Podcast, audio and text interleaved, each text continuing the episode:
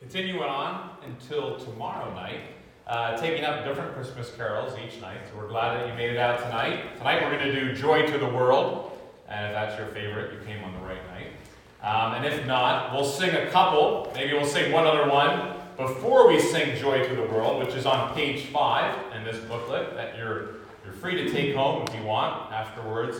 Or maybe we'll sing before that tonight, the one just opposite on page six, O Holy Night. Now, we did this one on night number one on Sunday. I think you can listen or watch these if you want online. So, we did this famous carol on Sunday night, and we'll sing it again tonight. Uh, appropriate, we'll sing it, all three verses of it, and then after that, we'll sing tonight's carol, Joy to the World. So, we'll sing this first one here, O Holy Night. The stars are brightly shining. It is the night of our dear, of the dear Savior's birth.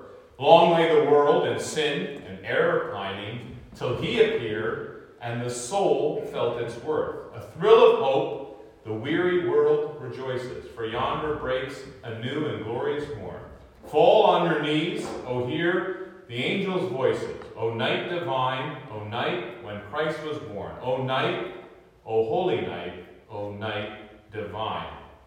And we had a little difficulty in that last line there um, in these verses. So um, I think uh, we'll try to make our way through it, but there might be a different way to sing the last line in that first one, but uh, we'll get to it when we get there. So we'll sing this first one, O Holy Night.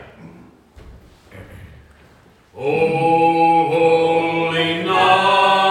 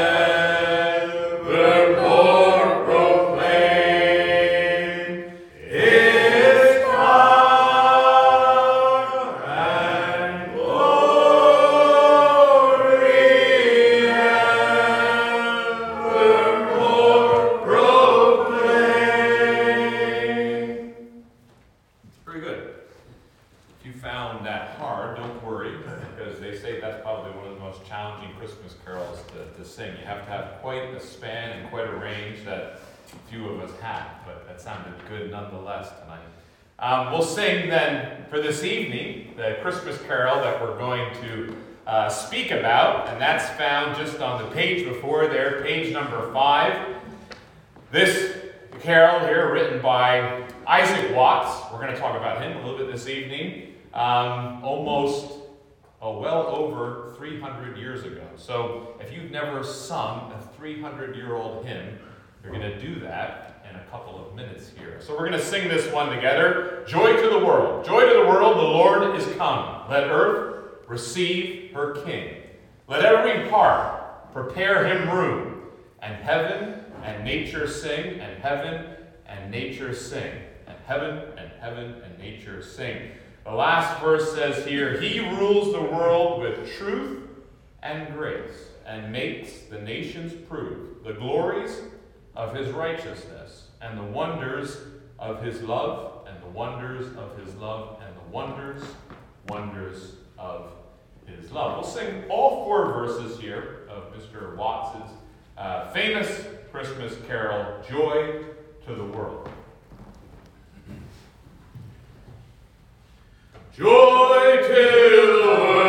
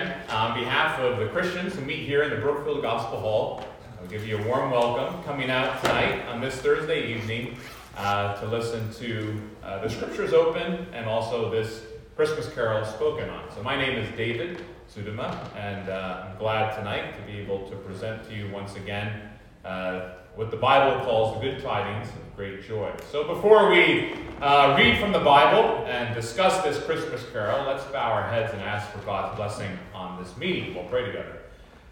Our Father, we give thanks uh, for this evening uh, that you have been so kind to us and allowing us to gather like this here. And not only that, uh, but all the freedoms that have been granted to us. We acknowledge them as coming from your hand. Freedom to assemble, freedom to open the Word of God, freedom, Lord, to uh, declare uh, Jesus Christ as the only Savior of sinners. We pray, Lord, tonight that there would be someone in this meeting who would readily anticipate responding to the words of the Jesus Christ when he could say, If you know the truth, the truth will set you free, and you shall be free indeed. We pray, Lord, tonight that what we would say would be directly what the scriptures would say. And we pray, Lord, that we would have uh, once again uh, just a renewed interest in what the Bible has to say, not what men have to say. We pray, Lord, that we would be able to speak from this carol as to what it is that offers men and women incredible joy of knowing their sins forgiven and of knowing uh, that there is a soon returning Savior. Uh, we pray, Lord, that we would eagerly await Him, knowing that He is the one who has saved us because of the work of.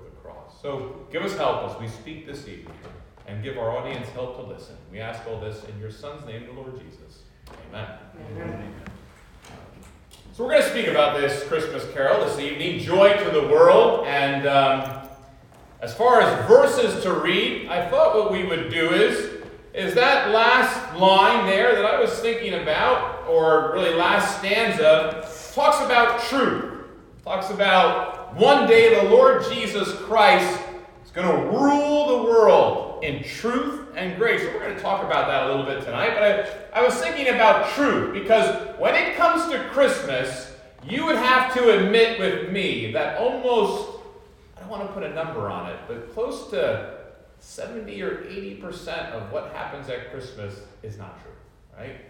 Where did the gifts come from? How did he get into your house? You know, how does he make it around the world? You know, why do we have to buy a tree, right? You know, do I deserve this? All these things. We just kind of stack a lot of lies, you know? And so it's maybe tonight, I don't want to, sometimes I've said things in meetings and parents have gotten mad at me because I've alerted their kids to things they didn't know were, not true or that. So um, I want to speak on a verse that's a famous verse.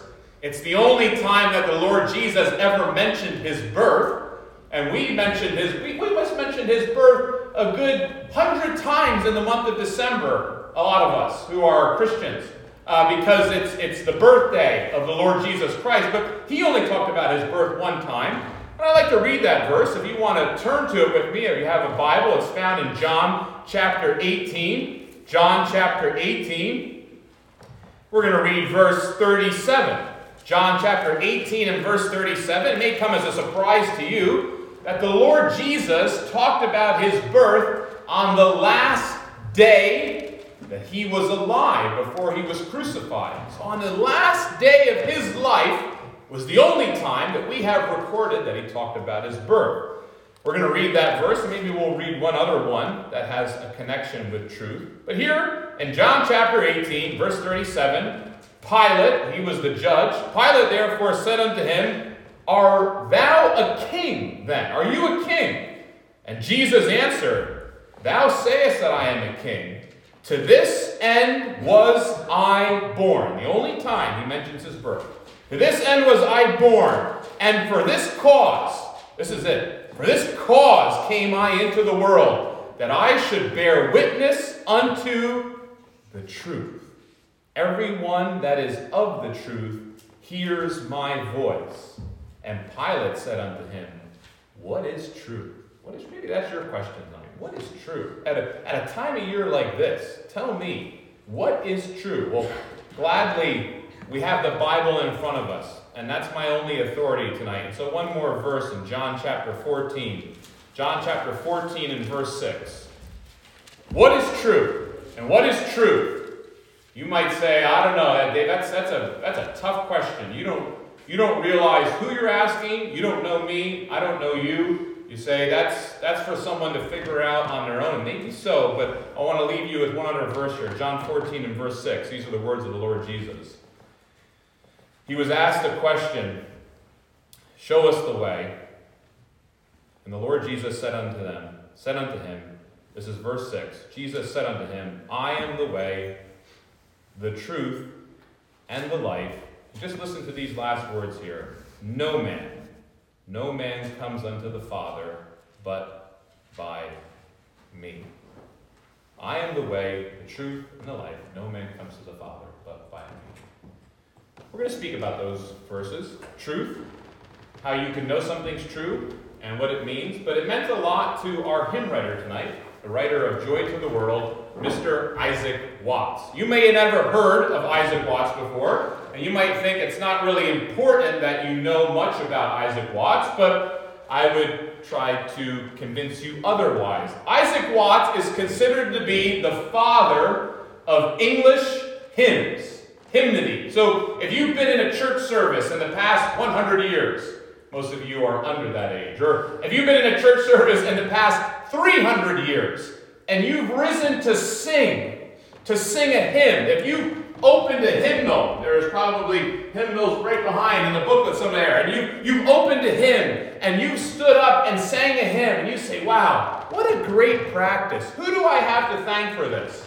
Isaac Watts, the father of hymnody. Before that, everyone got up and sang psalms, and that was the main repertoire of any meeting. And so psalms were all that they sang for the most part until we have Isaac Watts come on the scene, born in uh, the early part or the late part of the 17th century, and writes this hymn that we have here in 1790. He's born in England, and so obviously English in Southampton, and he's born on a place in Southampton called French Street because his mom is a Huguenot. You know the Huguenots, they, they were escaping religious persecution, and they came uh, from different parts of Europe, but they fled to port cities in England to escape persecution.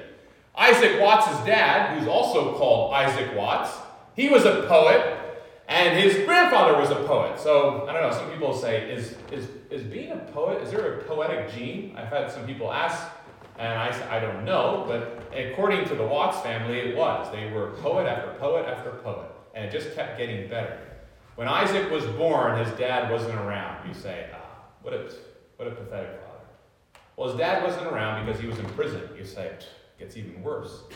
Well, his dad was in prison because he didn't want to be obedient to the churches in his time. They wanted him to worship in a certain way, they wanted him to interpret the Bible in a certain way.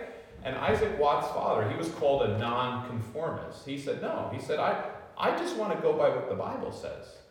And so they put him in prison. You think, imagine being put in prison because you didn't want to do church the way people wanted to do church. So he was put in prison. When Isaac Watts was born, his mother brought him to the prison steps and showed him to his father and, and she would she would take care of him in the prison steps, and that, that's that's how his dad met his son was through this exchange on prison steps. You say, uh, really, what a an awful way to start your life by meeting and being presented to your father who's in jail, but I would say maybe for a good reason, because Isaac himself went on to be a nonconformist as well. His dad was one of the most consummate homeschoolers known to man. If you're homeschooled, and you're here in the meeting, or if you're not, you say, I don't know, my, my teacher, you never can insult your teacher as a homeschool person because you'd be insulting your parent. But Isaac Watts' dad was the homeschooler par none. He, he started to homeschool his family of seven children, and it was so good that other kids started coming to the school program. In fact, there is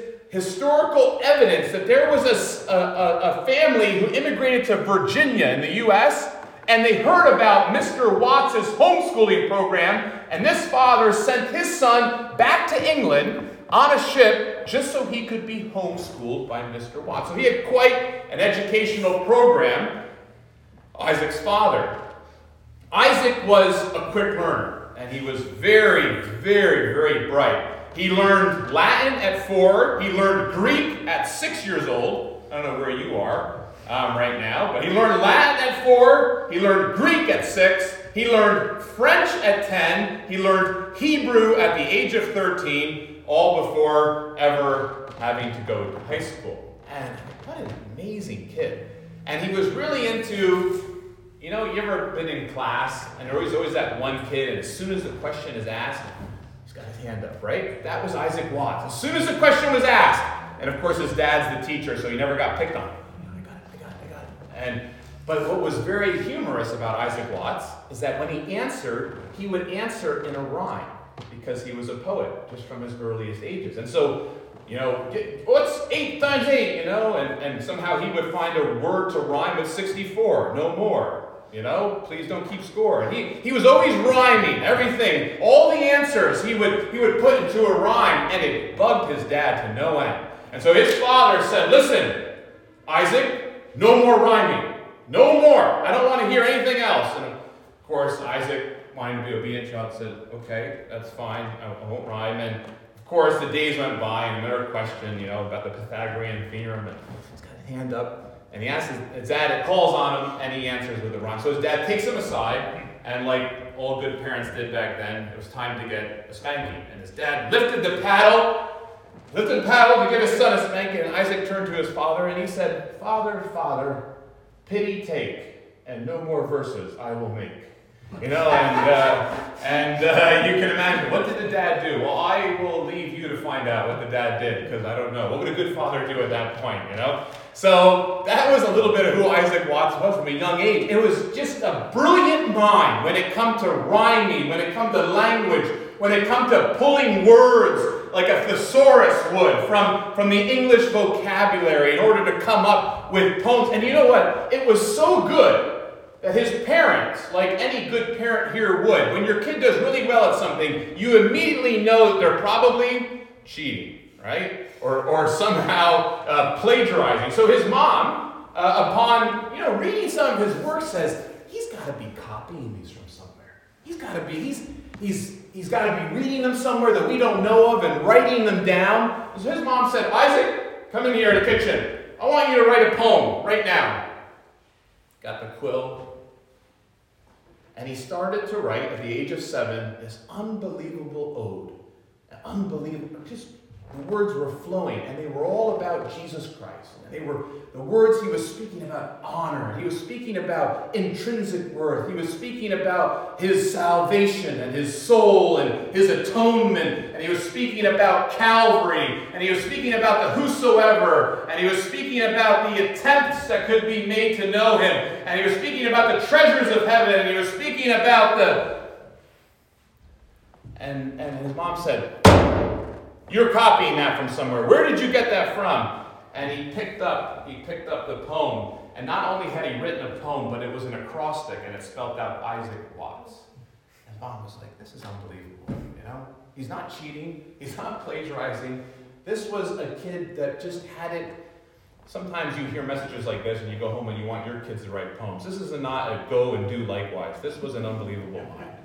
This was an unbelievable mind here who was just gifted with being able to take these words and to put them into meter and to give them meaning. But Isaac was just consumed with writing verse about one subject. And you think of all that he did and all that was said in his life. Here was the one who was going to, to, to, to reinvent singing he, he grew up in a church where every day they would, every day, every Sunday, they would get up and read the Psalms. And he come home from one church service and he said to dad, he goes, that is, I don't know what he said back in 18th century England, but in our, in our vocabulary, he said to his dad, that was a real drag. You know, that was really boring. His dad said, well, listen, he goes, if you can do better, go ahead. And at the age of 17, he started to write hymns. Hymns that were then sung they went to a, a church in London that was called the Above Bar Street Church. Um, and it was on Bar Street. Uh, and, and that church started to sing some of the songs that Isaac wrote. And, and, and he had this ability, oh, in his lifetime, over 700 hymns. 700 different hymns that he had written in his lifetime that spanned all the scriptures and span Old Testament, New Testament, from the Psalms to Revelation. He wrote on Scripture because that was true. And he wanted to be able to put into song what people should know from the Scriptures. Isaac himself was not anybody's delight. You know, sometimes you see these guys who are singing and you want to be them. Isaac Watts was five feet tall. He wore a wig most of his life. He was sick six out of seven days in the week, never got married, probably couldn't. And you say all these things that, that would have made him an insignificant part of history. It wasn't about what he looked like, it was about what came out of this man's heart and what actually he was able to put down on paper that men and women have been singing for the past 300 years. Of all that he did, he influenced and affected just not only a generation, but, but even culturally. Charles Dickens includes an Isaac Watts hymn in his book, David Copperfield. Herman Melville and Moby Dick. If you read through the book at the end, it's all the sailors on the boat get a hymnal from Isaac Watts. Lewis Carroll, who wrote Alice in Wonderland, in Alice in Wonderland, mocks Isaac Watts. Unfortunately, it's mockery, but still, this man made his way into the writings and the culture of the day, and he has made his way into the hearts of Christians over the past 300 years. His most published, his most popular song that he has written is the one that we have sung tonight Joy to the World. It is the most published Christmas carol of the 20th century. So just take that in. It's the most published, that means something that they put in a book and they printed it down. In the 20th century, nothing got more publication than Joy to the World. Now, everyone take a deep breath, because what I'm about to say next, if you don't know it already, is going to shock you. Joy to the World has nothing to do with Christmas. Maybe you didn't know that. Maybe you never heard that before. Joy to the World has nothing to do with Christmas. You say, that's unbelievable. Why did they get it wrong? It was written around Christmas time, and it was put into a little hymnal. But when Isaac Watts wrote this, he was, he was looking at Psalm 98, and he wasn't thinking about the first coming of the Lord Jesus. He was thinking about the, the second coming. You know, it's still ahead of us. And you know, we always sing this. I'm, I'm sure you sung it tonight too, and you probably thought, that's great, it's a great Christmas. Joy through let, let heaven and earth receive, yeah, receive him. You know, let every heart prepare him room. And then you probably read that line about repeat the sounding joy. You go home and read Psalm 98, make a joyful noise unto the Lord. You talk, know the, the, the, the heaven and nature sing, it always gets people. You think, I don't know, what does that mean? The fields and the floods and the rocks and the hills. You go home and read Psalm 98, and there you have hills clapping, and you have floods making noise. And you think, here it was, all his thoughts were on the second coming of Jesus Christ. I think, well, you know, when I read that, that was news to me. Maybe, maybe you've known that for years. It's news to me that for years you could sing a carol and think, oh man, it really reminds me of Christmas, and yet has nothing to do with the first time. You say, can we really get things that wrong? Don't you? Maybe it doesn't bother you. I, it, it doesn't mean anything to me. I've gotten so many things wrong in life. At this point, if I got Joy to the World wrong, just add it to the list, right? But sometimes you get things so mixed up and you say, How did I miss that? All this time. How did I get that wrong? And uh, if I got that wrong, what else did I get wrong? Maybe this evening from Scripture, talking about truth, talking about Isaac Watts's carol here, Joy to the World. Are there some things that maybe you have to reevaluate because maybe you were just looking at it wrong? Maybe you just didn't, maybe you thought one thing, but actually, if you were to go back and look at what the words say, and you were going to back and look at what the author meant, you'd say it was something completely different. Many of us tonight are separated from the first coming of Jesus Christ by about 2,000 years, because we date our calendars that way. Actually, 2,026 years from the time he was born. But he could come back. He could come back today. He could come back tomorrow. He could come back before Christmas. I ask you, everybody in this meeting, from the front row to the back, when he comes back, are you ready? When he returns, everybody's ready for Christmas, right? Maybe some of you haven't bought your gifts yet. You got a couple weeks left. And everybody kind of knows that, that, that fuzzy area where you have to be ready. If you're at the 23rd and you have no ideas, not going to happen. Everybody gets ready for the day. Just like people got ready, but no one was ready when he came the first time. There were few people prepared. There were shepherds out in the field, didn't even know what was going to happen. There, there were wise men had seen a star, and it took them a year to make it to him. And there were a few people who were anticipating his coming. When he comes the second time, would you say you're ready or you're not? Because being ready for when he comes back makes all the difference in someone's life. All the difference when he comes back. I want to look just at the words that we sung tonight. Some of these words that are, are very famous in each stanza I just want to talk about them tonight in light of what the Lord Jesus said. I want to talk about the heart. He talks about here in his first verse about hearts preparing room. And the next one, I'd like to talk about not just hearts, but he talks about joy. Joy to the earth. Repeat the sounding joy. Sin. Sin is in the third stanza. Don't let sins grow anymore in sorrow. And in the last one, I love that line truth. But not just truth, truth and grace. When we come to the heart, the heart is often something that is, is pictured as being just uh, very romantic, very magical, this idea of the heart. And yet, when the Bible talks about the heart, the Bible talks about the heart as the, the, the, the driving force of why we do things, why we are the way we are. What, what makes us get out of bed in the morning is attributed to the heart. And the Bible tells us that that's the driving force in our lives, but the Bible also tells us that our hearts are, are desperate, desperately wicked and deceitful. And so a lot of people tell me, I just, I, I follow my heart, I trust in my heart. Bible would say, no, don't do that. Don't do that. And yet, Isaac Watts, he writes here in this hymn, he says, Let every heart prepare him room. When he comes back this next time, when he returns, he came to Bethlehem the first time. This next time when he returns, what will my heart, how will my heart respond to that?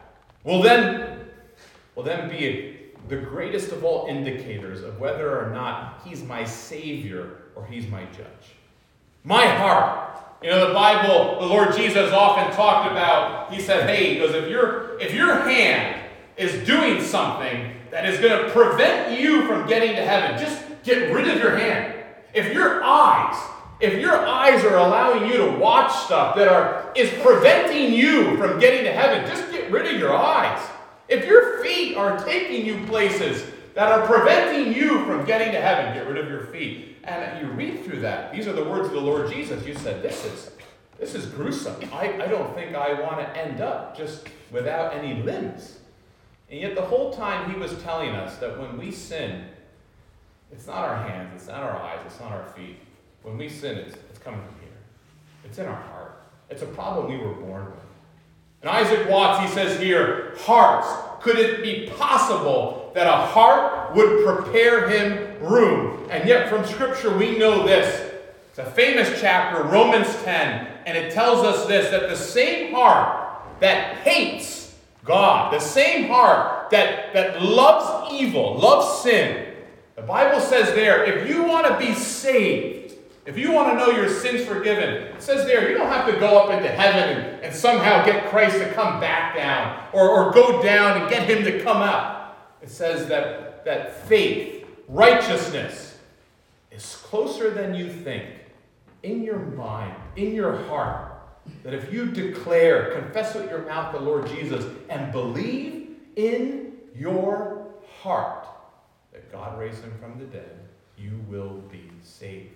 And the scriptures tell us this about the heart, about what is, is otherwise desperately wicked, that this heart can be made new by the one who took your place at Calvary, the one who is true. Because the heart has survived so long on evil and wickedness, the only thing that makes it new is truth. And the Lord Jesus, he says this that, that truth is Him.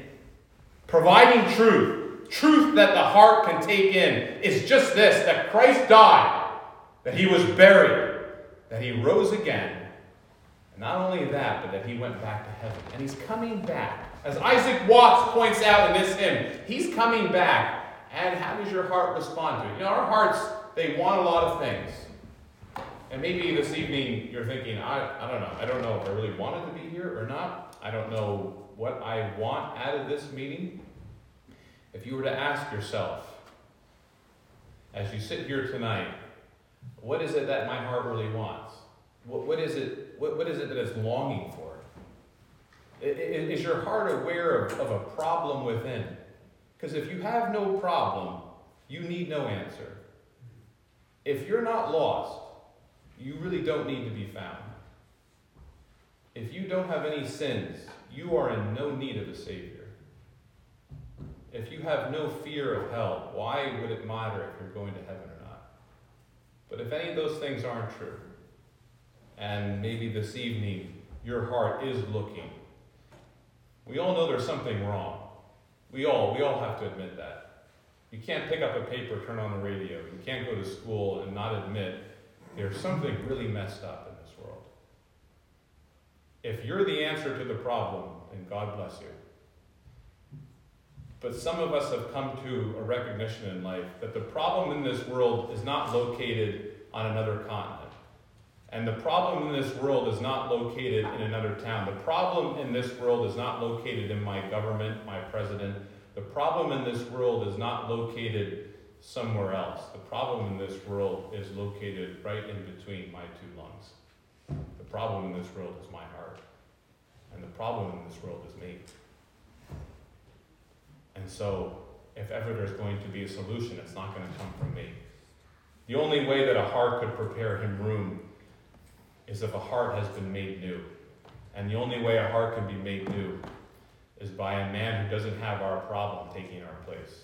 And the Bible has presented only one man who did not have a heart that was captive to sin. And that was this man, Jesus Christ. That's true. That's true. Isaac Watts believed it. Do you? Not only hearts, but he talks about joy here. The Lord Jesus, in the last night before he went to Calvary, he said this He said, I have spoken words to you. I have told you what I'm thinking. I have said things. Meaning much, he says, I have given you the words that you've just read in these pages. Why? So that your joy might be full. And so that my joy might remain in you and that your joy might be complete. He said that. You think we talk about joy sometimes and it's a seasonal thing. A lot of us have uh, seasonal depression, and sometimes it can be this year. A lot of us have discouragements. We have regrets at the end of the year about what we didn't do in 2022. We have misgivings. We have just letdowns and all the things that mark December, although joyful, at the same time can be awfully discouraging and yet, is life all a matter of whether you're happy or not? Is that really what you think? Is, is it all that matters tonight is am I a happy person? Because if happiness is your goal, then there's a million and one ways to achieve it. A million and one. If happiness is all you want, there's a mall down the road. There's an amusement park around the corner. There's a vacation to take in February if happiness is all you want. But the Lord Jesus, he spoke about something greater. He spoke about joy. He spoke about a joy that, that, that, that didn't come from earth, it came from heaven. And he said this that this joy was as a result of his word truth. Truth. A result of what he said. We're searching for joy anywhere and everywhere, but the last time anybody cracked the cover between these two these two pages, looking for joy, you say, I'd never find it in that archaic thing. I would never find it in a book that is thousands of years old. Never. And yet, here is the source. According to the man himself, Jesus Christ, he says, I have spoken that you might have joy. Isaac Watts says, repeat the sounding joy, the sounding joy. Something that's so great it needs to be repeated over and over and over again. What is that joy? That joy is to know this forgiveness. How would I ever know I'm forgiven? Through His Word. To know that, that, that some man has taken my guilt, borne my punishment, took my place, took all my condemnation, took all my judgment. How would I ever know that's true? His Word. How would I ever know that I have forgiveness? That I have a one who was my substitute, How would I ever know that some man has paid the penalty for my, his word? How would I ever know real joy? How would? There's a lot of people who would, who would listen and they would say, it is not going to be in things. I know that joy is not in things. We keep reminding ourselves of that this time of year. Joy is not in things. Joy can't be placed around a Christmas tree. Joy can't be hung on a mantle. Joy can't be switched on and off. Joy can't just be in 31 days of the 365 day calendar. Joy is not something, joy is someone. And that someone has to be eternal. That someone can't have the same problem that marks every single one of us. That person. And you know what? That person has to has to want joy for you as well. To think of, of the humility, to think of the concern of Jesus Christ. He knows you. He knows your name. He knows your family. He, he, he knows the, the number of hairs on your head, the Bible says. He, he knows the beginning of your days, and he knows when your days will end. He knows all these things, and yet his desire for you, because he loves you, is just this I have spoken these words that you might have joy. Joy. Repeat it. Isaac Watts says. Repeat it to yourself. Because otherwise, we'll chase it anywhere else. Not only joy, not only the heart, but Mr. Watts here, he speaks of sin. He speaks of no more let sins and sorrows grow, nor thorns infest the ground. And he says here, he comes to make his blessings flow far as the curse is found. You know, when, when Adam sinned, when Adam took from the tree that curse that came upon all mankind, because Adam is the father of us all, that curse that has spread like wildfire. It spread and made COVID look like something that was, was regulated. But that curse has spread throughout the world. That curse upon everything and upon everyone, all because one man did not believe what God said and he reached for a tree, and from that we get thorns and we get sins. You know, there was another man who did believe that what God said was true, and he reached down and he took a crown of thorns and he also went to another tree and instead of taking from it, he put himself on it in order that you would be forgiven of your sins, that there would be no curse on you. And just like the verse says here, no more, no more. What an incredible thought that anyone in this life could come to a point where they could say, Sin no more controls this heart but instead the one who defeated sin and death and hell at Calvary, Jesus Christ. That's true. That's true. Whether you believe it or not tonight, that's truth. That's truth. That this man, Jesus Christ, went to a tree in order to rescue us from this curse. And, and Mr. Watts, he says, as far as that curse went, every continent it touched, Every part of the human makeup it has affected, every family that it has destroyed, every society that it has wrecked, the same thing that the curse did.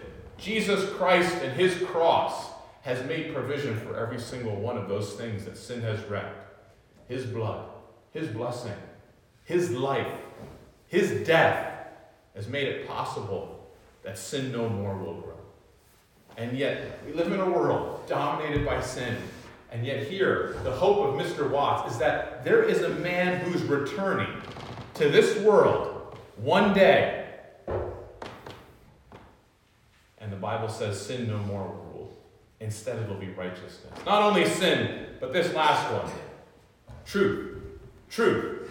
Truth and grace, he says here. Maybe one of my favorite, favorite points in the whole carol. I don't know if you can call it that since it's not about Christmas. He rules the rule with truth and grace and makes the nations prove the glories of his righteousness and the wonders of his love. I love, I guess I'd say, I love the fact that I know that uh, even at this time of year, where love seems to be exchanged as freely as nickels and dimes are, that there is a man who loves me and he never asked for a reason to love me. He needs no reason. It's it's part of his character. But that he loved me enough to give his life for me. I, I don't have I don't know of anybody in my life. I know of many people who had they were given the opportunity would lay down their life for me, but no one's ever actually had to do that for me.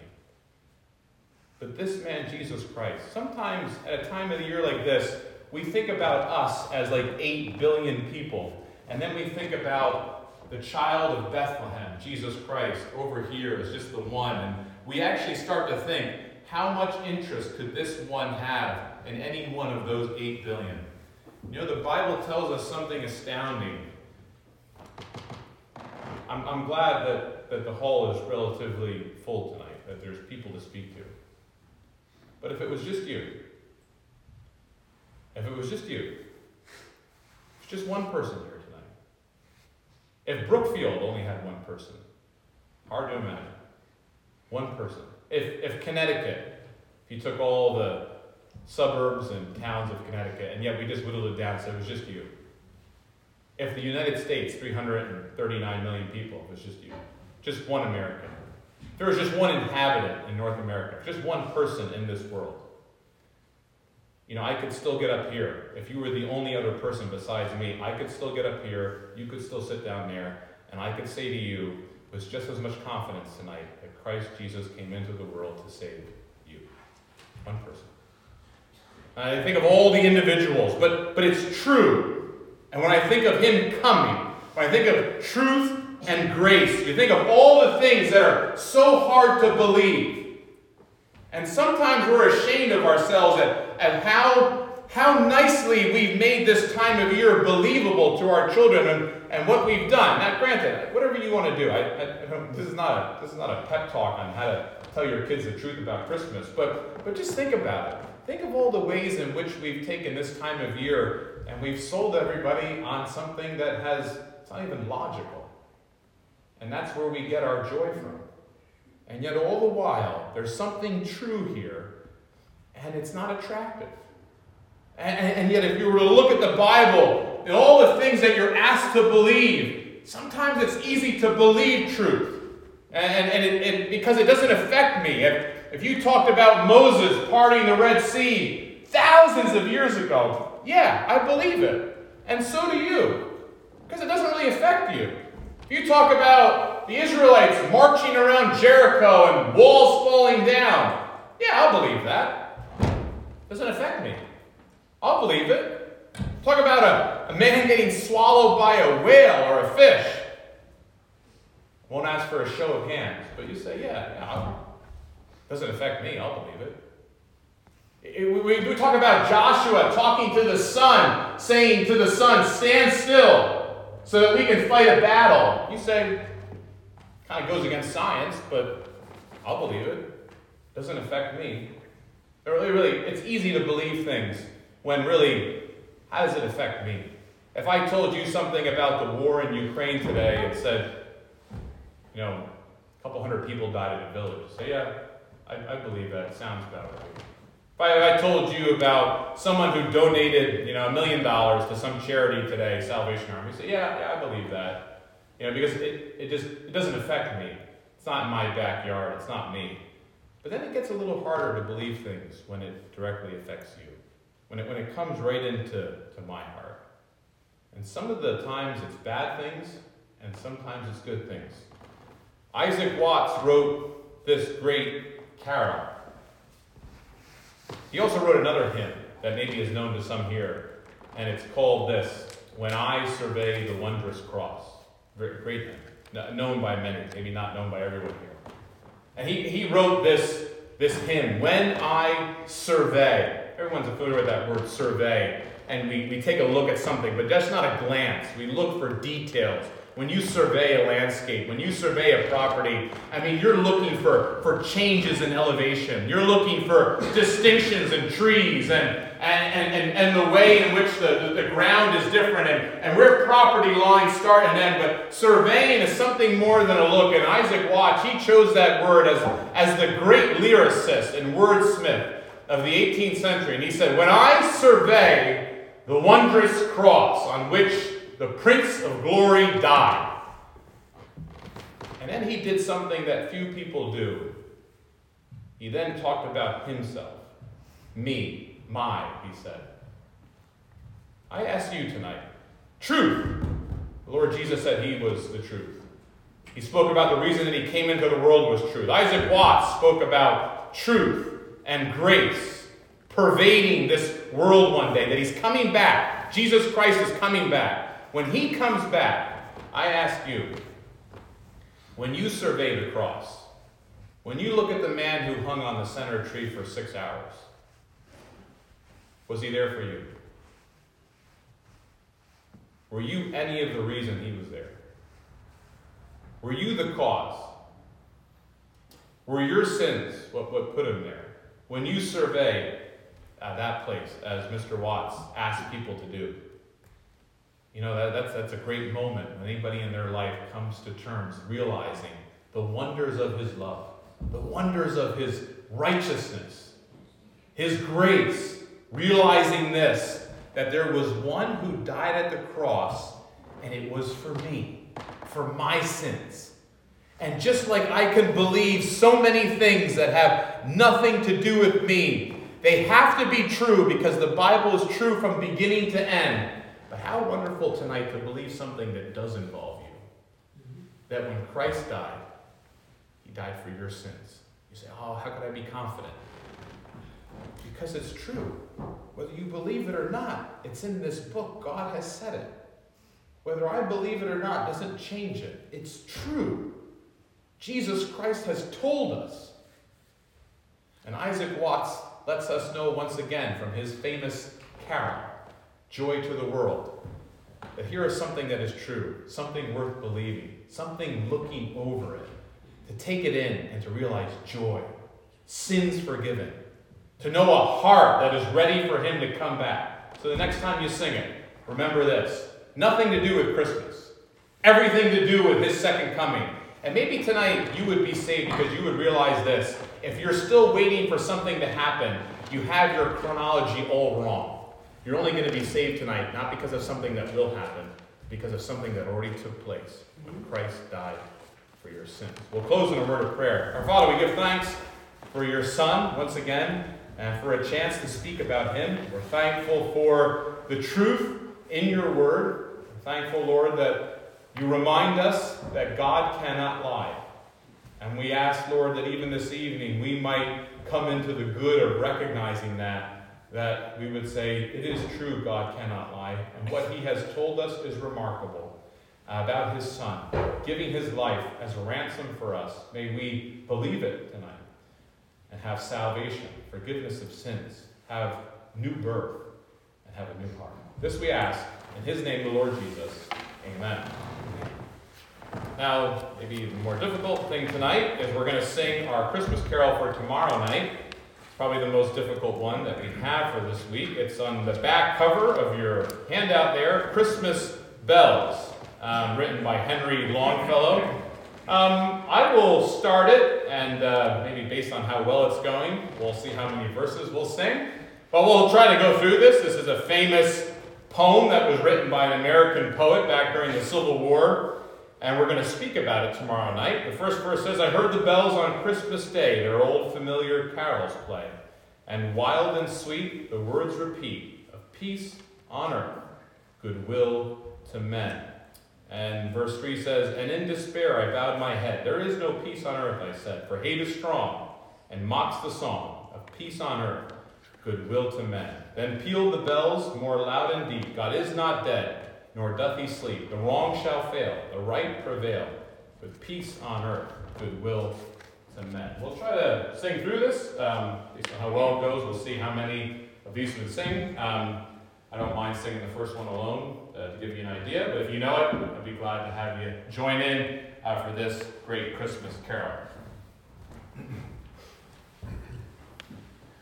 I heard the bells on Christmas Day.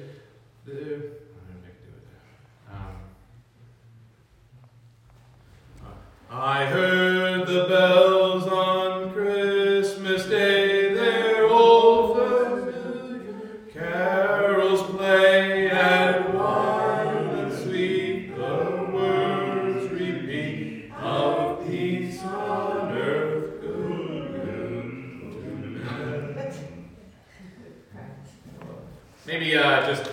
close, we'll sing Joy to the World again. We'll have to practice that one again for tomorrow. We'll sing Joy to the World uh, just to end the meeting there. Joy to